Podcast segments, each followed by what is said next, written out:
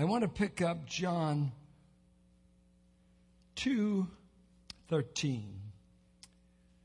The Passover of the Jews was at hand, and Jesus went up to Jerusalem. In the temple, he found those who were selling oxen and sheep and pigeons, and the money changers sitting there.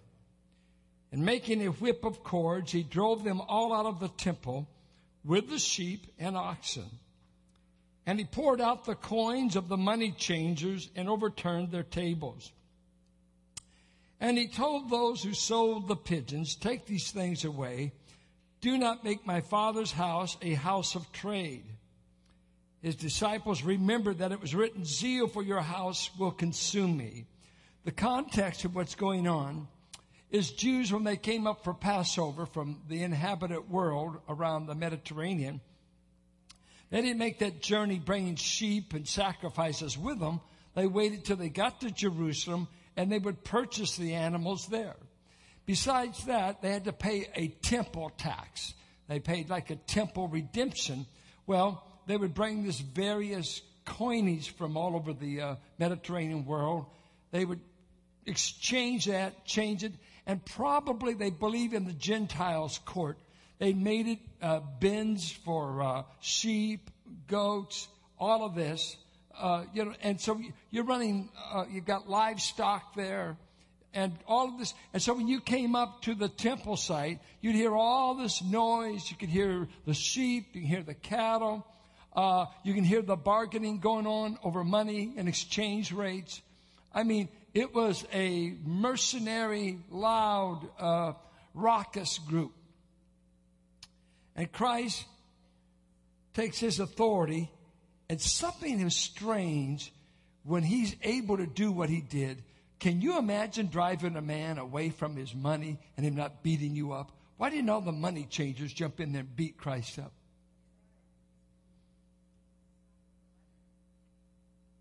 Some kind of authority. He just cleaned house. Nobody made a step to stop him. It's like when they came to arrest him in the garden and they said, We've come to arrest you. Who are you? I am. And the soldiers fall back. See, his authority, someone exerted that. So the Jews said to him, What sign do you show us for doing these things? Jesus answered them, Destroy this temple, and in three days I will raise it up. The Jews then said, It has taken 46 years to build this temple, and will you raise it up in three days? I mean, it's like blasphemy, sacrilege to infer. And matter of fact, they were building on this building under Herod up to 63 AD. And what happened in 70 AD? Everything they worked 46 years on was plowed under by the armies of Titus. It's a terrible thing that everything you've poured your life into is ready to be plowed under. And they said, well, it's taken 46 years to build this temple. And when you raise it up in three days, but he was speaking about the temple of his body. When therefore he was raised from the dead, his disciples remembered that he had said this, and they believed the scripture and the word that Jesus had spoken. I need to take you to an obscure passage before this even in chapter one, in the last verse of chapter one, an obscure passage that I think most of my life about what in the world is he talking about. Verse 51. And he said to him, talking to Nathanael, he'd seen Nathanael under the fig tree, which was too far for the natural eye. So Nathanael picked up, oh, something supernatural must be going on that he could see me that far down the road. So then he said to Nathanael, truly, truly, I say to you, you will see heaven opened and the angels of a God ascending and descending. And if you're reading Genesis 28, you would say, on the ladder of Jacob. Because where this verse is used, it's used when Jacob was fleeing and he's gone to the house of Laban to get away from Esau. He has a prayer meeting and while he's dreaming, he sees this ladder from earth to heaven and angels going up and down, up and down. And before he leaves the place, he names it Bethel. I've been at the house of God and I didn't even know it. He said, I was here and didn't discern that God was in this place. And now he's telling Nathanael, Nathanael, I'm here among you and I'm one that would replace Jacob's ladder. I'm going to be the connection of heaven to the earth. And as Jacob saw angels descending and ascending and showing the gate of heaven, I, here Nathanael, I, the Son of God, am, I am the one. The Son of Man is the ladder. I am the way you connect earth with heaven.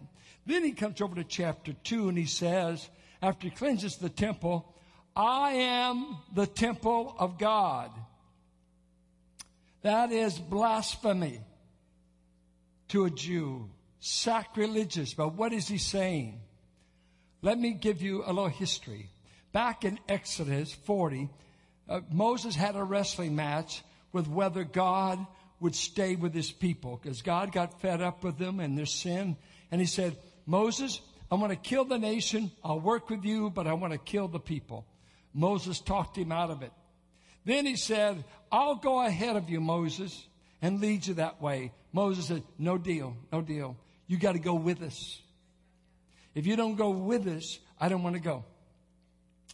Well, God relents once again and he reveals the tabernacle. And in chapter 40 of Exodus, God says, I'm going to come down and I'm going to fill the Holy of Holies with my presence and the tabernacle will where, be the place where my presence will live.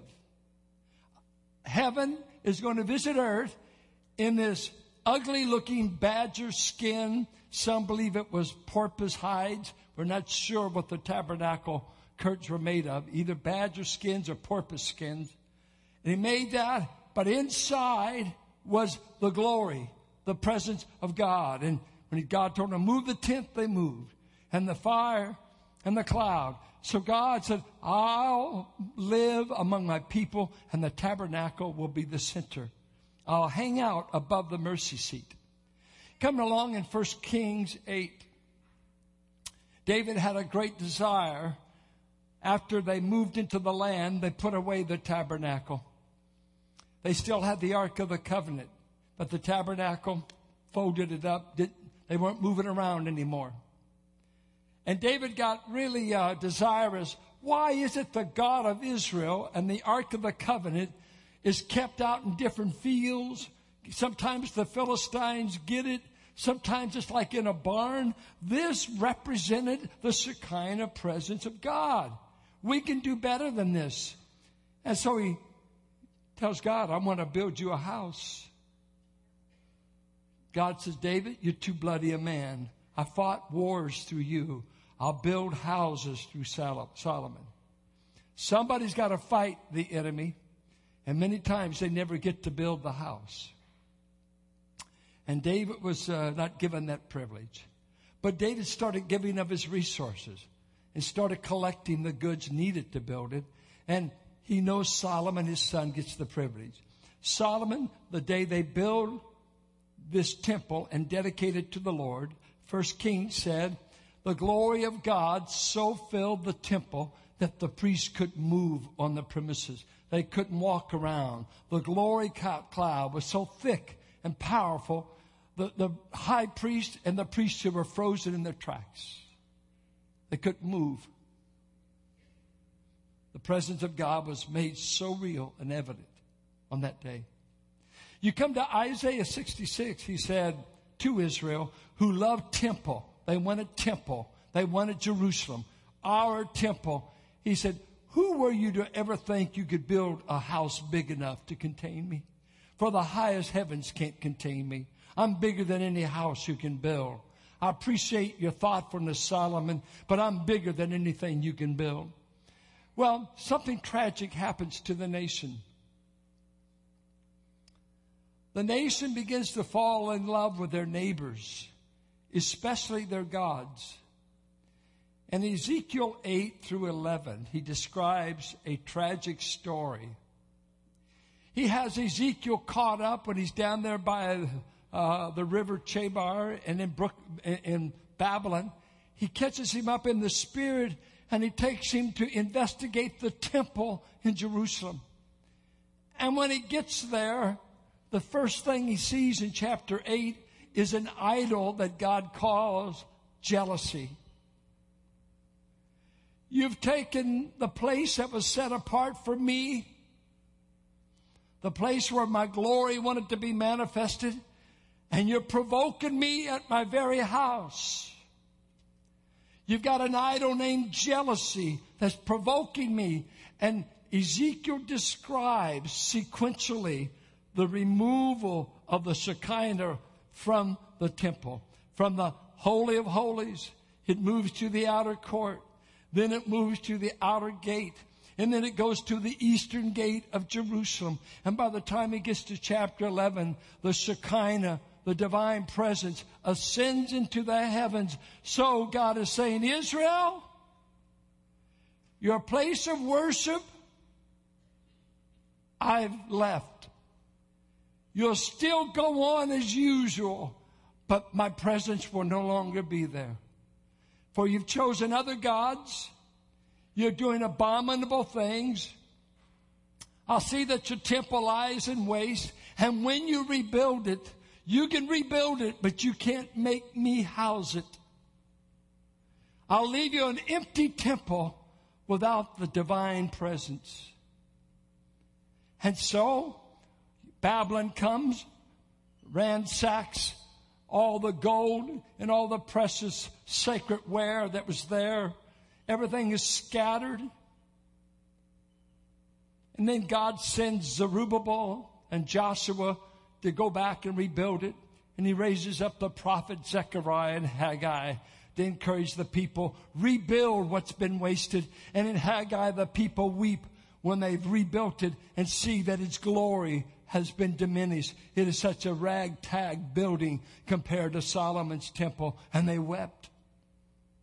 So the glory has left Israel. The divine presence has left.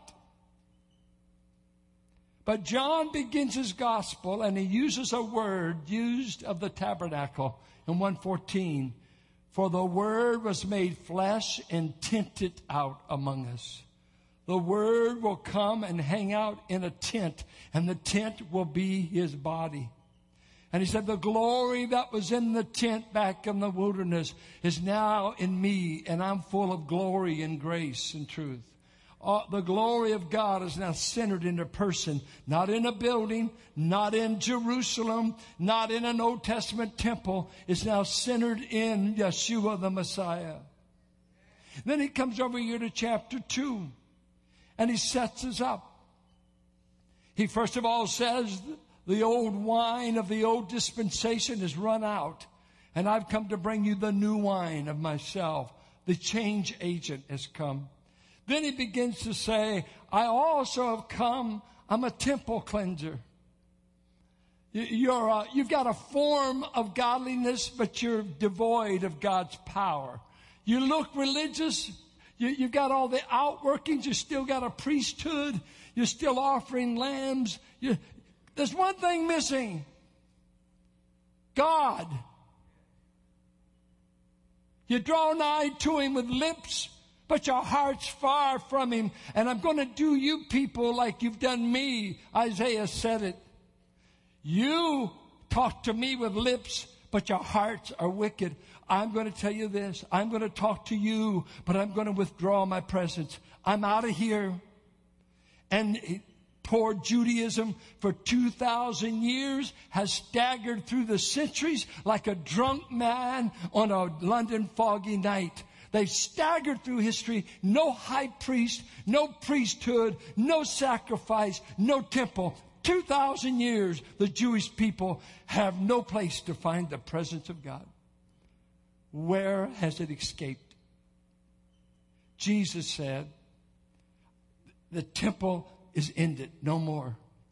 You've turned it into a house of merchandise. You're playing church, as it were. You're having playhouse religion, and I'm a thousand miles from the place. Then he tells them, I am the temple of God. And you can destroy this temple. This temple will have to be crucified. And this temple will rise again, for I am going to become the meeting place of a heaven on earth. If you want to meet God on this earth, you've got to come to Jesus. He's the meeting place. This is where heaven touches the earth in Christ. The temple is my body. Now, I want you to follow me. Do you know how to flip pages in a Bible? It's not real hard. You ready? Start flipping. Ephesians. You got to follow this in the Bible. Ephesians. It's over here to the right. We, we loan your Bible. Please don't steal it. It's a terrible thing to steal while you're at church. Do it when you get home. Uh, look at Ephesians 2, 219. I'm going to show you his temple building, what his program looks like. Where is the temple of God? He said he was the temple. So now he's telling Gentiles that God has included them in salvation. Listen to verse 19. So then you, you Gentiles, are no longer strangers and aliens, but you are fellow citizens with the saints and members of the household of God. Do you get it?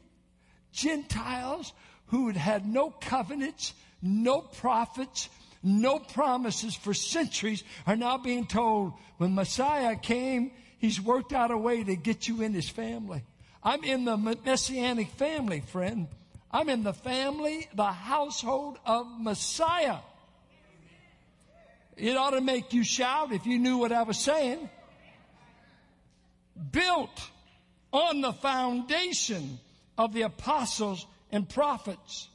Christ Jesus himself being the cornerstone. See, when they laid that cornerstone, the first stone, all the lines to build that building were taken off. If you had a uh, surveyor, he'd get that stone in place and then you mark out all your lines to keep it square. Christ says, I am the cornerstone. I set the perimeters and the lines of who will be in this temple.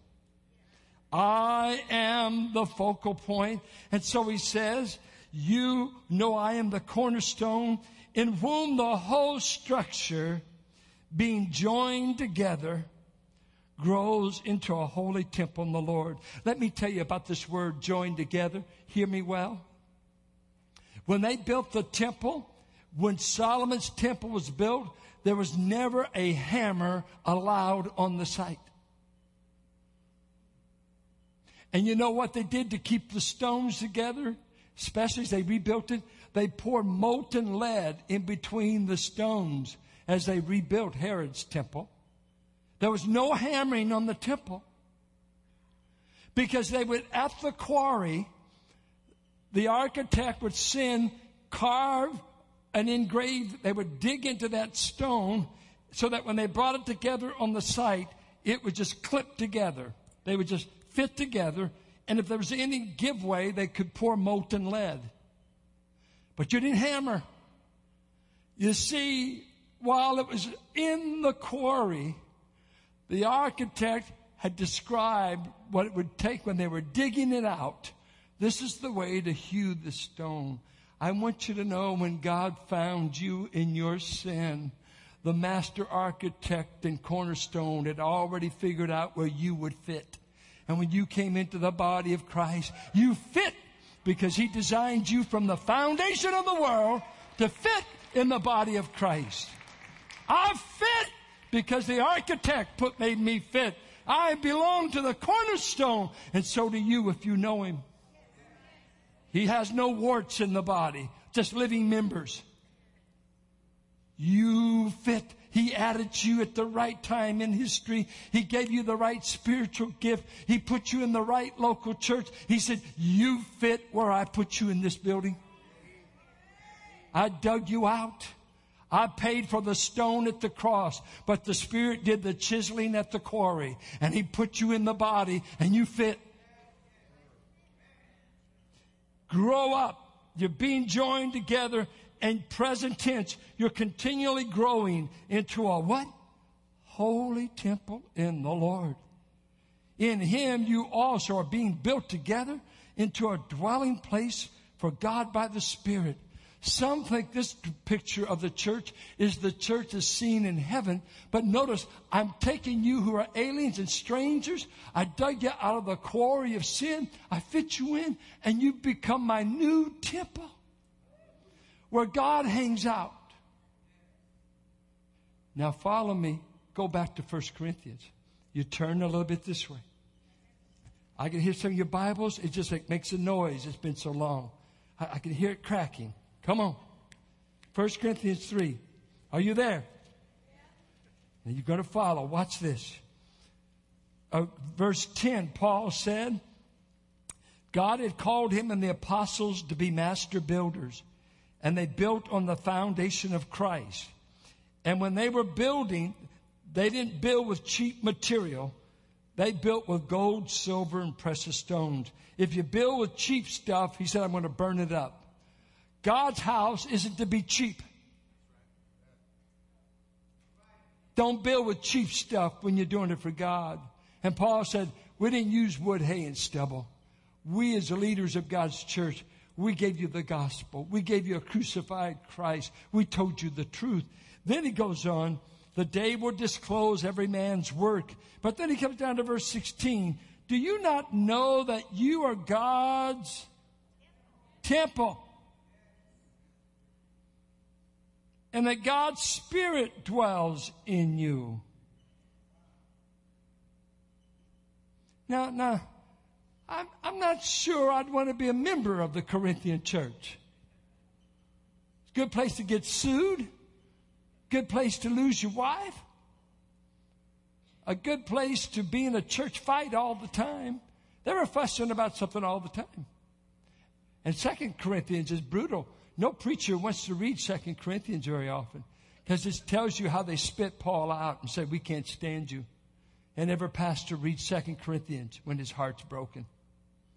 And the people he loves say, we can't stand you because that's what they did to Paul. Do you not know, Corinth? Don't you know that you are God's temple? Hmm. And that God's Spirit dwells in you? The you here, we need to read this in the Texas version. It's you all. Because it's a you plural. Don't you all, you all, talking to the Corinthian believers, you all, you all, uh, it might catch on. I might get an accent back. You all. Everybody thinks I'm from those parts. I just was raised by people that were. And we knew more about Oklahoma than we did California because all the good folks seemed to have come from. Well, anyway. So, he said, You all, don't you know that you're a temple of God. He's talking to a local church, a church full of problems, a church with all kinds of immaturity, but truly a church. There were born again people with all kinds of brought the old life. They were still sleeping around. They were suing each other. They, they got drunk at the Lord's table. They were mixed up on the resurrection. Uh, they were doing a lot of work without love. Uh, everybody's fighting for the floor to see who's going to talk in tongues the most. It, it was a confused place. I don't know if you want to bring your neighbor or your parents to it. Too much confusion. But nevertheless, Paul says, God sent me to the city and I evangelized you and I saw you come to Christ. I saw you walk out of your darkness. I saw you come to forgiveness. And now the Spirit of God indwells the Corinthian local church. He, he dwells in that place. And he says, by the way, if anyone destroys God's temple, that local church, God will destroy him. For God's temple is holy and you are that temple. Could it be any clearer? A, a local church becomes a hangout place for God. It's where He wants to share His glory. I can't understand people say, I, I know Jesus, I just can't stand church. No, you don't know Him. You don't know Him. Jesus isn't the head of your company. He's probably not even the head of your home, but he's the head of the church. And he claims the church even when the church has got lots of problems. That's why you are allowed to attend here. God knows what to do with you with a lot of problems. We seldom get folks that come that got it all together. No, they say, I'm coming here. And you know why? I go to church, and I've been going to church a long time. Half a century. All my life. Because I went a lot of times against my will. And I tell you about being in storefront buildings. Pentecostals I grew up with, we met everywhere. Storefront buildings. When we met in Holy Ghost Hall, we had a dirt floor in the back that Phil Ross got his own potty chair for the little kids. I don't, if the inspectors were to come, they would have closed us down. The dump we met in. What a dump to treat, teach our kids back where the bar used to be. Nothing but a dump. And then the real. If that wasn't torture, God said, I could set this church quick. Go to the real. Now you think the building was the church or the people that showed up in the building? You, the people, constitute a temple where the Spirit of God dwells. And I think through my life, Oh, showing up with ragtag Christians, a lot of them not too smart, not too well trained, didn't dress well, didn't, man, you wouldn't have ever chosen them. But God did. And God, things that happen, His presence would show up. His presence. I got saved in a building on 15th and Cutting. When the place was packed to the wall, would be 120 people. Seemed huge as a kid just a little old building. I go by there. Said, wow, that's not big enough for a garage, let alone a church. You know what made the difference? Not the building, not the location. It was when we got together and we acted like people that the Spirit of God was indwelling. That place turned into a worship center and heaven touched earth. Heaven touched earth. God shows up in local churches. God shows His power. God saves people. God convicts people. God walks the aisles. He said in Revelation 2, I walk among the lampstands. I'm a member of this church. Matter of fact, I'm the head of it.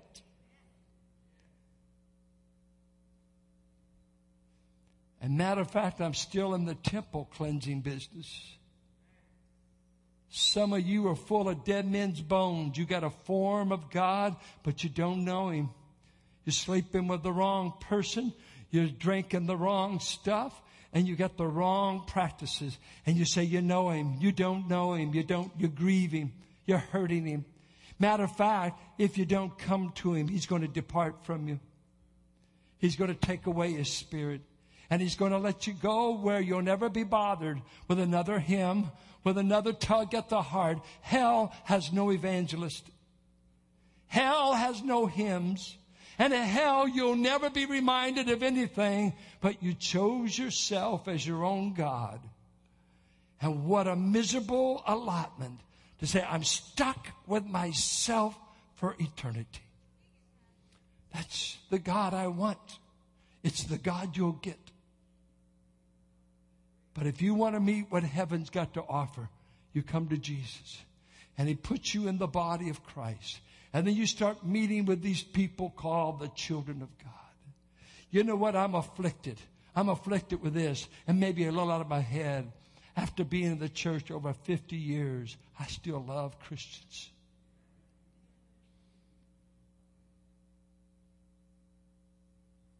Didn't you hear me? You know, people say, I get my feelings hurt. Oh, get over it. And if you don't, buy Eagles. They've got a great little song called Get Over It. Just get over it.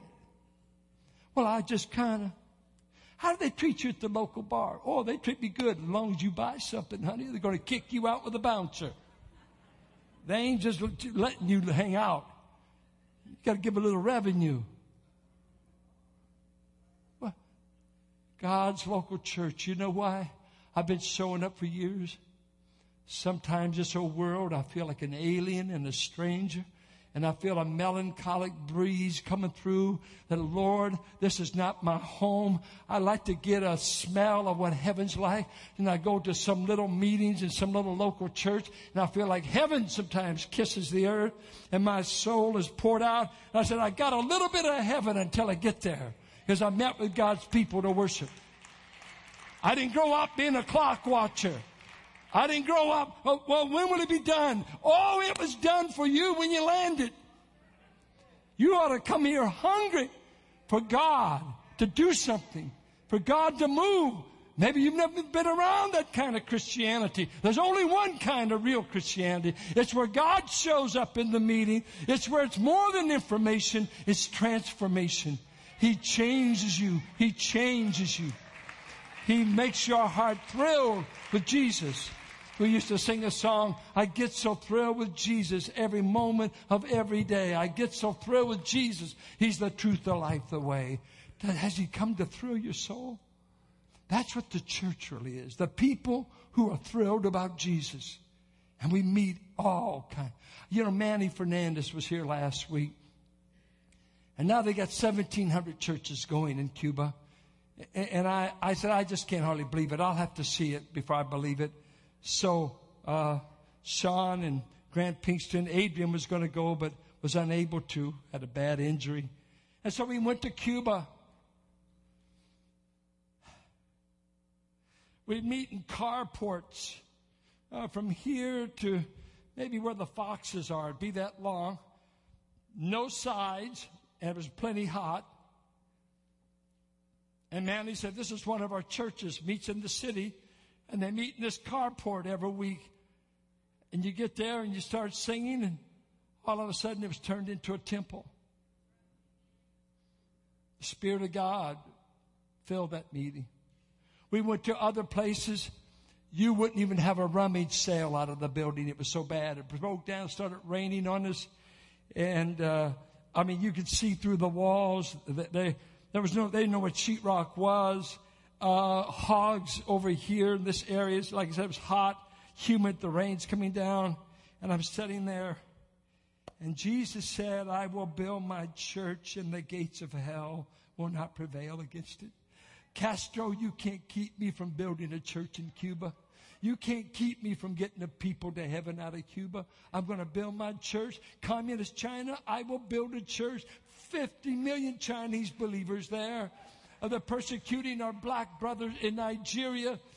And, there's the uh, Obama family here telling us about how their people are being persecuted by the Muslims. You can't keep God from building little local churches all over this globe. And when you drive by, you ought to say, I wonder if God's presence shows up there. And then let me say this. Don't ever try to destroy what it costs the Son to build. If you don't like your local church, find one you can go to without ruining it or intercede for it. It's never a perfect community. We're always flawed. You know the amazing thing about God? God can draw a straight line with a crooked stick.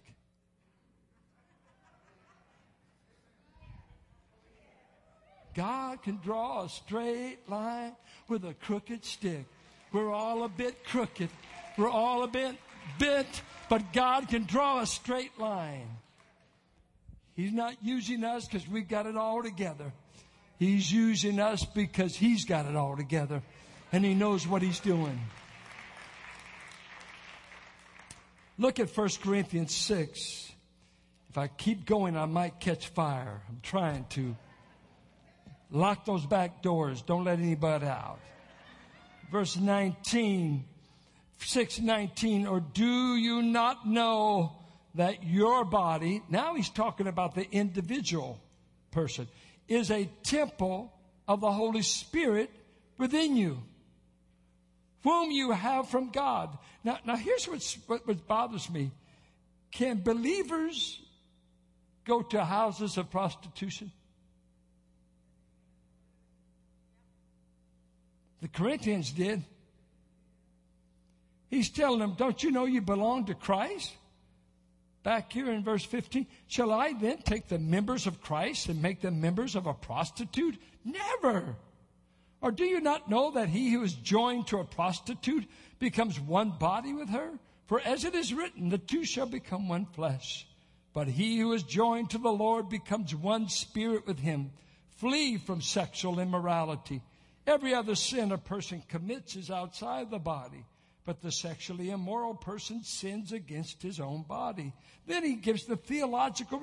Or don't you know that your body is a hangout place for the Holy Spirit? Whom you have from God. You are not your own, for you were bought with a price. So glorify God in your body. Believer, hear me. God says your body is to be a sacred hangout for Him. Your body becomes our worship center. Wherever you are, people ought to feel closer to God. Because God walked in the room when you walked in there because you're a member of Christ's body. And Christ, the Spirit indwells you. So you can just say, God just showed up. We're not God's but we're indwelt by God. And we want to bring the divine aroma of God in the room. There is no business be, you're in sin to be a negative, down believer all the time. Why not the aroma of the Spirit? I thought He gave us love, joy, peace, you know, on and on. We are to be solvers of the problem, not the problem. Because the Holy Spirit indwells us. Look at what he says, another verse. Go over to 2 Corinthians, key points, 2 Corinthians 6, and see how this temple theme just keeps running. Verse 14, do not be unequally yoked with unbelievers. That's what we tell all our young people, but he wasn't talking about dating exclusively. Uh, it, it involves that, but what partnership has righteousness with lawlessness? Or what fellowship has light with darkness? What accord is Christ with Belial? Or what portion does a believer share with an unbeliever? What agreement has the temple of God with idols? For we are the temple of the living God, as God said, I will dwell in them, I will work in them. Uh, I like to say this. The only real building program I believe in is watching a bunch of children come up here that we're hoping get saved. And we, uh, I remember when we couldn't have junior church because we had no facility. We're not in love with facilities. Bank, you can keep it. Antichrist, you can have it. We built these facilities so the living members of the body of Christ could find some property set aside for sacred use. And so that the living members of Christ could come here without persecution, that every color, every economic status could come here and be treated equally and feel accepted at the Master's table. Because He's building a church of every kindred, tribe, and tongue.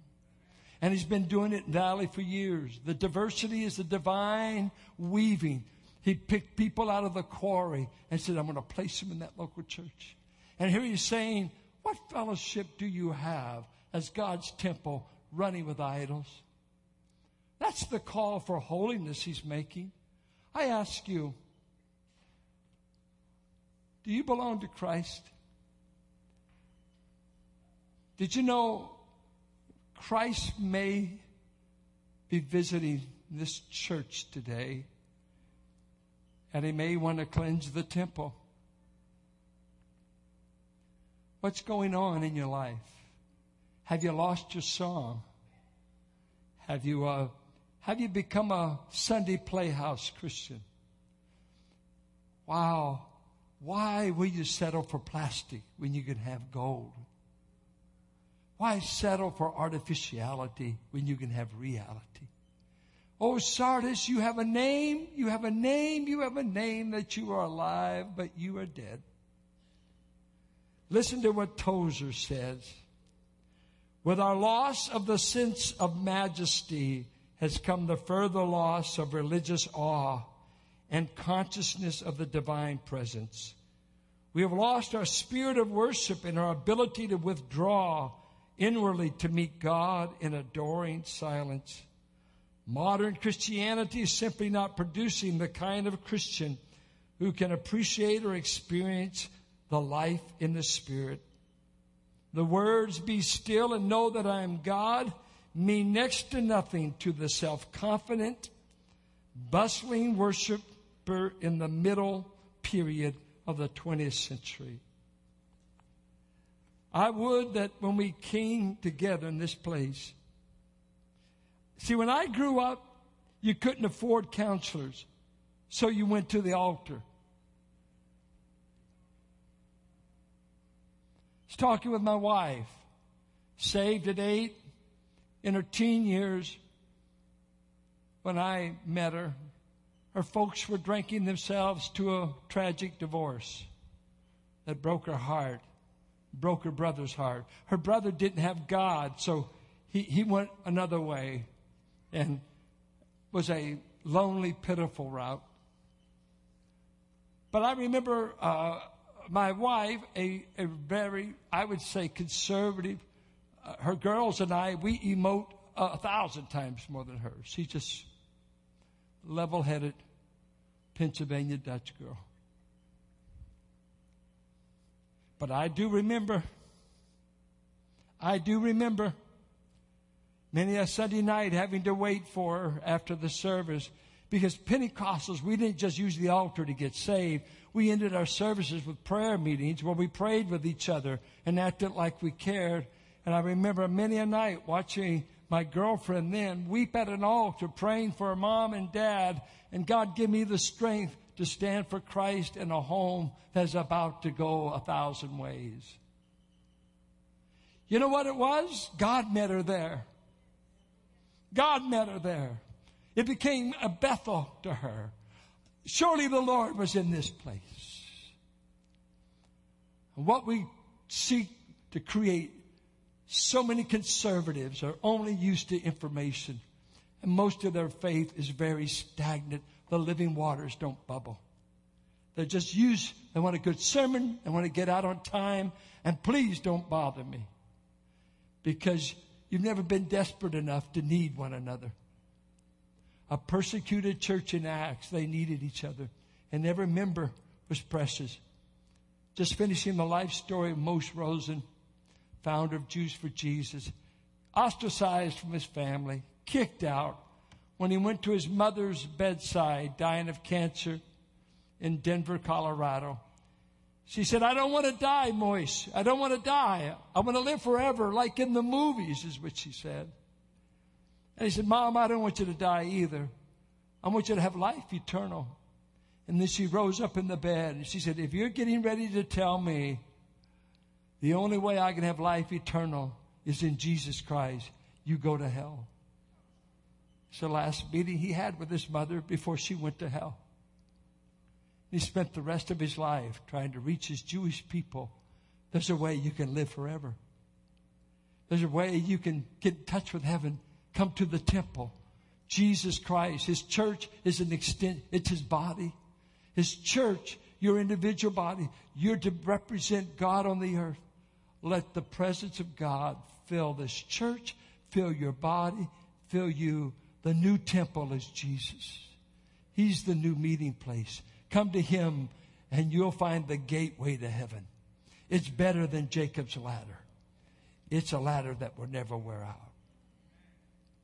Father, I pray for men and women in search of the true temple. Let them not be like Israel for 2,000 years. No temple, no priest, no Shekinah, no presence of God. Just empty, barren Judaism with no Savior, with no sacrifice. Just ritual, ritual, routine, ritual, routine, no reality. Yet we have become living stones placed in your temple by the blood of Christ. Let us be worshipers. Don't let us be starers. Let us not be critics. let us worship. Let us come and meet with God's people not as haughty, old critiquers, but as hungry, thirsty worshipers. I thirst for the living God as a deer on a dry day, and my tongue is parched. Father, I'm praying that you'll bless us on this 40 day journey where many can step out of the ignorance of what the Bible says about God's plan for finances, personally, corporately. Oh, to think that in 40 days I could figure out how God will be my partner and that He would run my life, my finances. If I could trust you for eternity, surely I could trust you with my checkbook. I can never outgive you, Lord. Oh, what you did when you saved LJ and Earl and his seven children. Thank you, Lord. Everything we got came from heaven. Everything we've ever felt that was real came from heaven through Jesus. The new ladder to heaven, the new Bethel, the new temple. I'm in that temple now.